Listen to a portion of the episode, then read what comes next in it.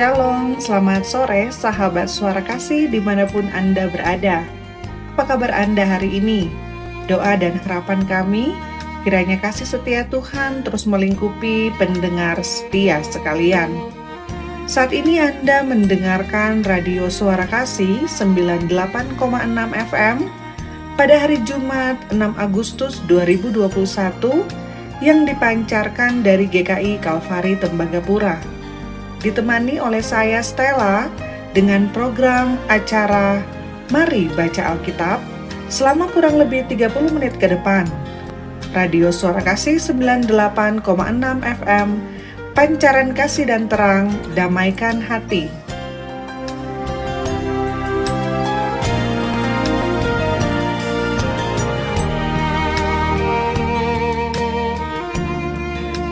Sahabat Suara Kasih, sambil mempersiapkan bacaan kita hari ini yang terambil dari kitab Yesaya pasal 10 sampai pasalnya yang ke-13. Mari kita dengarkan satu pujian dengan judul Kepadamu ku berdoa. Sahabat suara kasih, selamat mendengarkan.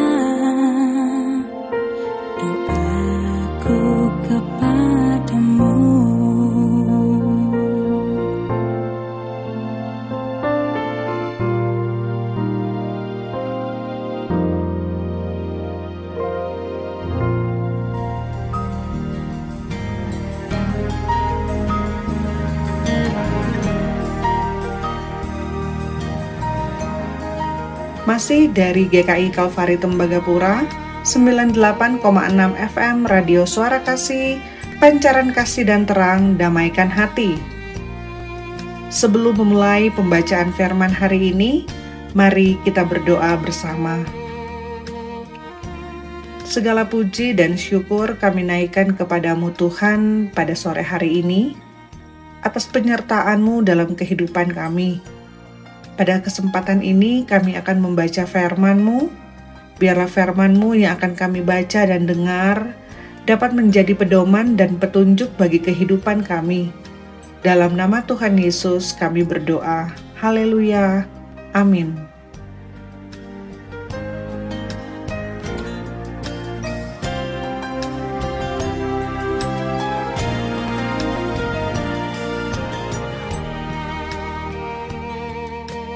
Firman Tuhan dari kitab Yesaya pasal 10 ayat 1 sampai ayatnya yang ke-34.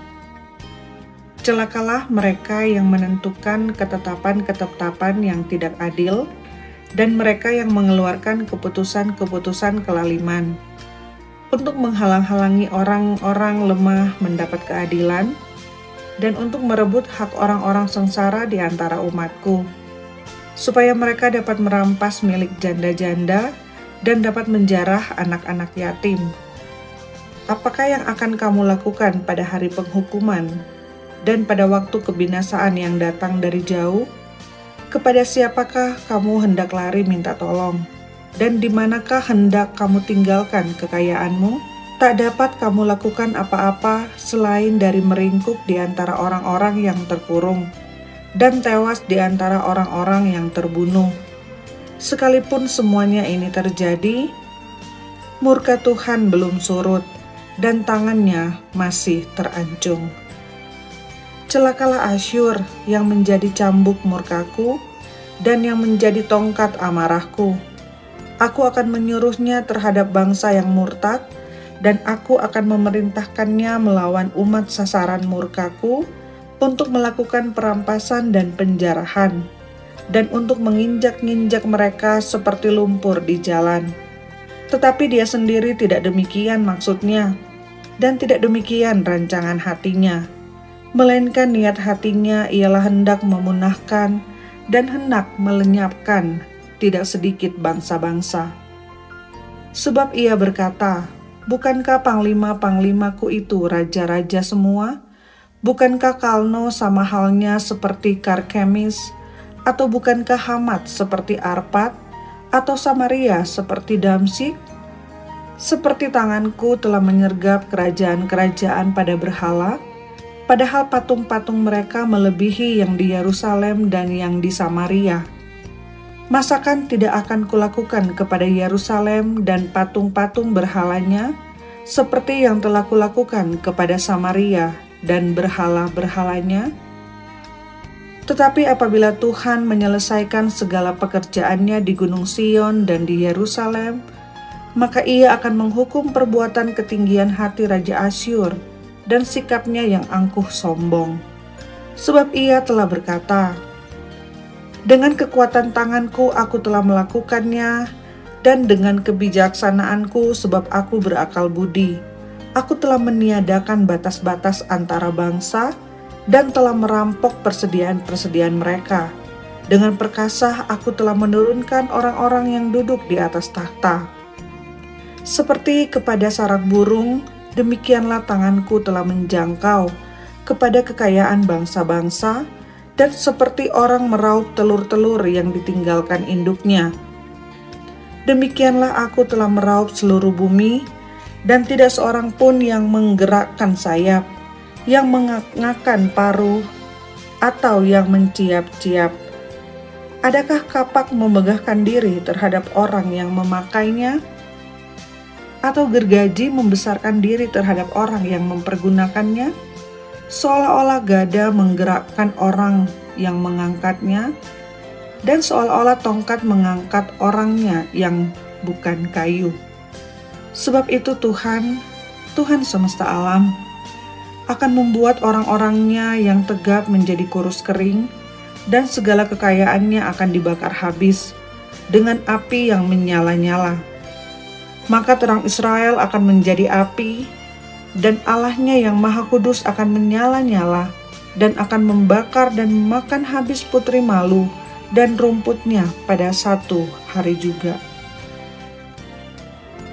Keindahan hutan Asyur dan kebun buah-buahnya akan dihabiskannya dari batangnya sampai rantingnya, sehingga akan menjadi seperti orang sakit yang merana sampai mati.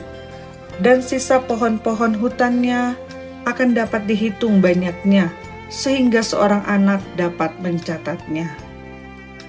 Tetapi pada waktu itu sisa orang Israel dan orang yang terluput di antara kaum keturunan Yakub tidak akan bersandar lagi kepada yang mengalahkannya, tetapi akan bersandar kepada Tuhan yang Maha Kudus, Allah Israel, dan tetap setia. Suatu sisa akan kembali, sisa Yakub akan bertobat di hadapan Allah yang perkasa. Sebab sekalipun bangsamu, hai Israel, seperti pasir di laut banyaknya, namun hanya sisanya akan kembali Tuhan telah memastikan datangnya kebinasaan, dan dari situ timbul keadilan yang meluap-luap. Sungguh, kebinasaan yang sudah pasti akan dilaksanakan di atas seluruh bumi oleh Tuhan, Tuhan semesta alam. Sebab itu, beginilah firman Tuhan, Tuhan semesta alam: "Hai umatku yang diam di Sion, janganlah takut terhadap Asyur, apabila mereka memukul engkau dengan gada." Dan menghantam engkau dengan tongkatnya seperti yang dilakukan Mesir dahulu. Sebab sedikit waktu lagi amarahku atasmu akan berakhir, dan murkaku akan menyebabkan kehancuran mereka. Tuhan semesta alam akan mencambuk mereka dengan cemeti, seperti ia menghajar Midian di gunung batu Oreb dan mengayunkan tongkatnya ke atas laut Teberau dan mengangkatnya seperti di Mesir dahulu. Pada waktu itu beban yang ditimpakan mereka atas bahumu akan terbuang, dan kuk yang diletakkan mereka atas tengkukmu akan lenyap. Asyur telah muncul dari Rimon dan telah datang menyerang Ayat. Ia telah lewat dari Migron dan di Mikmas diaturnya perbekalannya.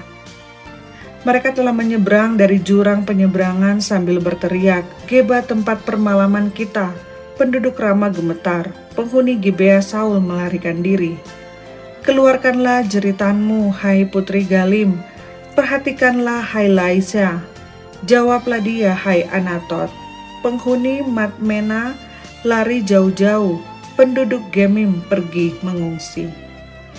Hari ini juga Asyur akan berhenti di Nob, mengacung-acungkan tangannya ke arah gunung, Putri Sion, Bukit Yerusalem Lihat Tuhan, Tuhan semesta alam, akan memotong dahan-dahan pohon dengan kekuatan yang menakutkan, yang tinggi-tinggi tumbuhnya akan ditebang, dan yang menjulang ke atas akan direndahkan.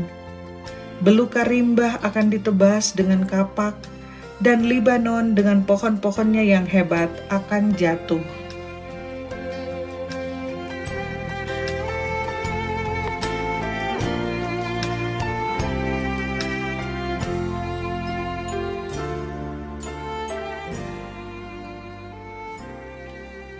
Yesaya pasal 11 ayat 1 sampai ayatnya yang ke-16.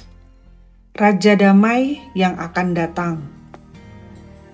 Suatu tunas akan keluar dari tunggul Isai dan taruk yang akan tumbuh dari pangkalnya akan berbuah. Roh Tuhan akan ada padanya, roh hikmat dan pengertian, roh nasihat dan keperkasaan, roh pengenalan dan takut akan Tuhan Ya, kesenangannya ialah takut akan Tuhan. Ia tidak akan menghakimi dengan sekilas pandang saja atau menjatuhkan keputusan menurut kata orang. Tetapi ia akan menghakimi orang-orang lemah dengan keadilan dan akan menjatuhkan keputusan terhadap orang-orang yang tertindas di negeri dengan kejujuran. Ia akan menghajar bumi dengan perkataannya seperti dengan tongkat, dan dengan nafas mulutnya ia akan membunuh orang fasik. Ia tidak akan menyimpang dari kebenaran dan kesetiaan, seperti ikat pinggang tetap terikat pada pinggang. Serigala akan tinggal bersama domba, dan macam tutul akan berbaring di samping kambing. Anak lembu dan anak singa akan makan rumput bersama-sama, dan seorang anak kecil akan menggiringnya. Lembu dan beruang akan sama-sama makan rumput, dan anaknya akan sama-sama berbaring sedang singa akan makan jerami seperti lembu. Anak yang menyusu akan bermain-main dekat liang ular tedung, dan anak yang cerai susu akan mengulurkan tangannya ke sarang ular beludak. Tidak ada yang akan berbuat jahat atau yang berlaku busuk di seluruh gunungku yang kudus, sebab seluruh bumi penuh dengan pengenalan akan Tuhan, seperti air laut yang menutupi dasarnya. Maka pada waktu itu, Taruk dari pangkal Isai akan berdiri sebagai panji-panji bagi bangsa-bangsa. Dia akan dicari oleh suku-suku bangsa dan tempat kediamannya akan menjadi mulia. Pada waktu itu Tuhan akan mengangkat pula tangannya untuk menebus sisa-sisa umatnya yang tertinggal di Asyur dan di Mesir, di Patros, di Ethiopia, dan di Elam di Senear, di Hamat, dan di pulau-pulau di laut. Ia akan menaikkan suatu panji-panji bagi bangsa-bangsa, akan mengumpulkan orang-orang Israel yang terbuang, dan akan menghimpunkan orang-orang Yehuda yang terserak dari keempat penjuru bumi. Kecemburuan Efraim akan berlalu, dan yang menyesakkan Yehuda akan lenyap. Efraim tidak akan cemburu lagi kepada Yehuda, dan Yehuda tidak akan lagi menyesakkan Efraim lagi. Tetapi mereka akan terbang ke barat, ke atas lereng gunung Filistin bersama-sama mereka akan menjarah Bani Timur. Mereka akan merampas Edom dan Moab, dan orang Amon akan patuh kepada mereka. Tuhan akan mengeringkan Teluk Mesir dengan nafasnya yang menghanguskan, serta mengacungkan tangannya terhadap sungai Efrat, dan memukulnya pecah menjadi tujuh batang air, sehingga orang dapat melaluinya dengan berkasut.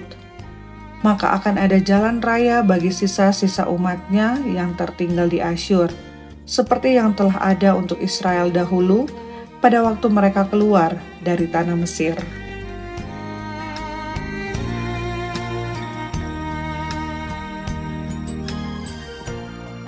Sahabat suara kasih, sebelum kita melanjutkan pembacaan Alkitab ke pasal selanjutnya, mari kita dengarkan satu pujian dengan judul God Will Make a Way. Sahabat suara kasih, selamat mendengarkan.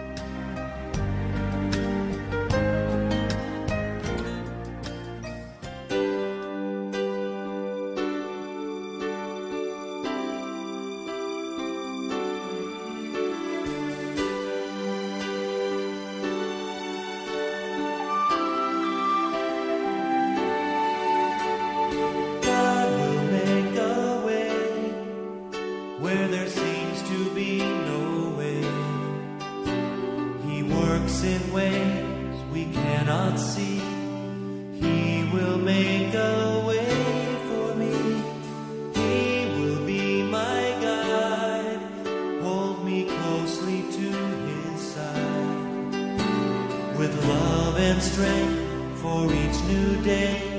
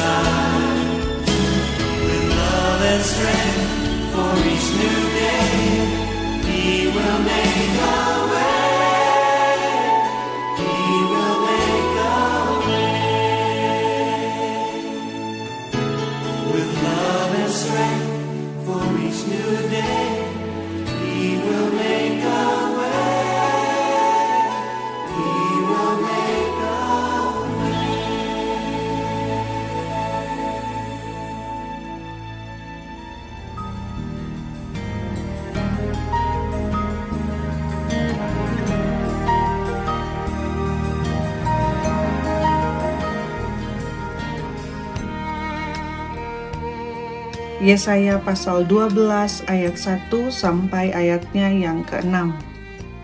Nyanyian syukur atas keselamatan.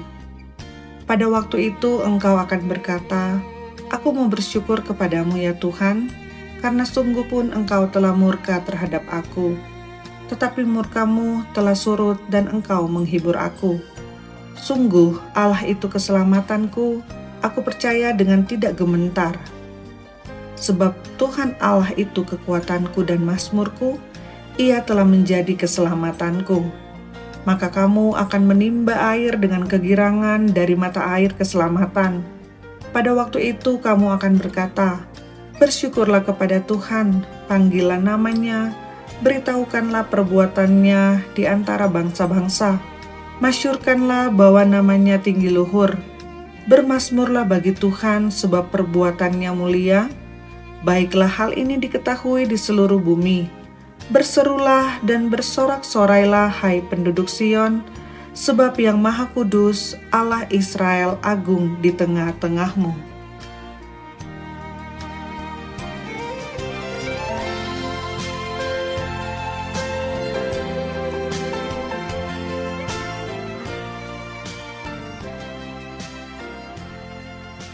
Yesaya pasal 13 ayat 1 sampai ayatnya yang ke-22. Ucapan ilahi terhadap Babel. Ucapan ilahi terhadap Babel yang dinyatakan kepada Yesaya bin Amos. Naikkanlah panji-panji di atas gunung yang gundul, berserulah terhadap mereka dengan suara nyaring. Lambaikanlah tangan supaya mereka masuk ke pintu-pintu gerbang para bangsawan Aku ini telah memerintahkan orang-orang yang kukuduskan, telah memanggil orang-orang perkasaku untuk melaksanakan hukuman murkaku. Orang-orangku yang beria-ria dan bangga. Ada suara keramaian di atas gunung-gunung, seperti suara kumpulan orang yang besar jumlahnya. Suara kegaduhan dari kerajaan-kerajaan, dari bangsa-bangsa yang berkumpul. Tuhan semesta alam sedang memeriksa pasukan perang mereka datang dari negeri yang jauh, ya, dari ujung langit, yaitu Tuhan, serta yang melaksanakan amarahnya untuk merusakkan seluruh bumi. Merataplah sebab hari Tuhan sudah dekat. Datanglah sebagai pemusnahan dari Yang Maha Kuasa, sebab itu semua tangan akan menjadi lemah lesu, setiap hati manusia akan menjadi tawar, dan mereka akan terkejut sakit mulas dan sakit beranak akan menyerang mereka. Mereka akan mengeliat kesakitan seperti perempuan yang melahirkan. Mereka akan berpandang-pandangan dengan tercengang-cengang. Muka mereka seperti orang yang demam. Sungguh hari Tuhan datang dengan kebengisan, dengan gemas dan dengan murka yang menyala-nyala untuk membuat bumi menjadi sunyi sepi dan untuk memunahkan daripadanya orang-orang yang berdosa. Sebab bintang-bintang dan gugusan-gugusannya di langit tidak akan memancarkan cahayanya, matahari akan menjadi gelap pada waktu terbit, dan bulan tidak akan memancarkan sinarnya. Kepada dunia akan kubalaskan kejahatannya, dan kepada orang-orang fasik kesalahan mereka. Kesombongan orang-orang pemberani akan kuhentikan, dan kecongkakan orang-orang yang gagah akan kupatahkan. Aku akan membuat orang lebih jarang daripada emas tua, dan manusia lebih jarang daripada emas ofir. Sebab itu aku akan membuat langit gemetar, dan bumi pun akan bergoncang dari tempatnya. Pada waktu amarah Tuhan semesta alam, dan pada hari murkanya yang menyala-nyala, seperti kijang yang dikejar-kejar dan seperti domba yang tidak digembalakan, Demikianlah mereka akan berpaling masing-masing kepada bangsanya dan melarikan diri masing-masing ke negerinya. Setiap orang yang didapati akan ditikam, dan setiap orang yang tertangkap akan rebah mati oleh pedang. Bayi-bayi mereka akan diremukkan di depan mata mereka, rumah-rumah mereka akan dirampoki, dan istri-istri mereka akan ditiduri. Lihat, aku menggerakkan orang Madai melawan mereka, orang-orang yang tidak menghiraukan perak dan tidak suka kepada emas. Panah-panah mereka akan menembus orang-orang muda, mereka tidak akan sayang kepada buah kandungan, dan mereka tidak menaruh kasihan kepada anak-anak. Dan Babel yang permai di antara kerajaan-kerajaan, perhiasan orang Kasdim yang megah, akan sama seperti Sodom dan Gomora pada waktu Allah menunggang balikannya. Tidak ada penduduk untuk seterusnya, dan tidak ada penghuni turun-temurun. Orang Arab tidak akan berkemah di sana, dan gembala-gembala tidak akan membiarkan hewannya berbaring di sana. Tetapi yang akan berbaring di sana ialah binatang gurun, dan rumah-rumah mereka akan penuh dengan burung hantu. Burung-burung unta akan diam di sana, dan jin-jin akan melompat-lompat. Anjing-anjing hutan akan menyalak di dalam puri-purinya, dan serigala-serigala di dalam istana-istana kesenangan. Waktunya akan datang segera, dan usianya tidak akan diperpanjang.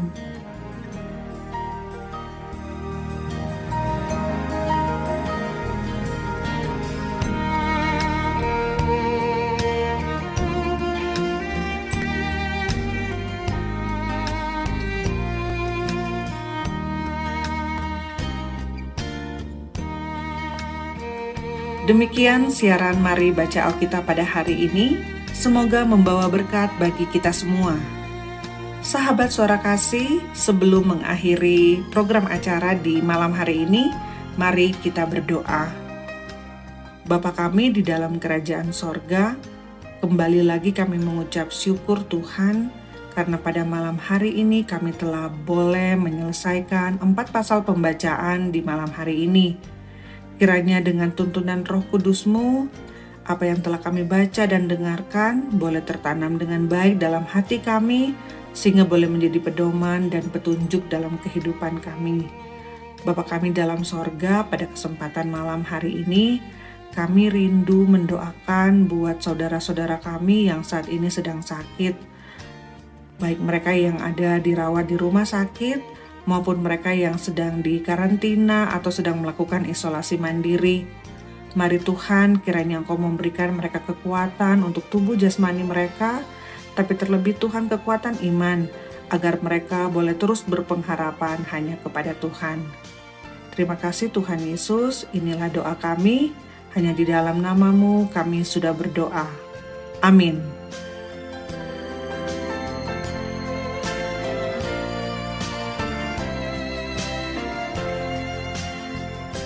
Saya Stella undur diri dari ruang dengar pribadi Anda dan jangan lupa untuk mendengarkan program Mari Baca Alkitab setiap hari di jam 18.00 waktu Indonesia Timur dan khusus di hari Kamis di jam 17.00 waktu Indonesia Timur.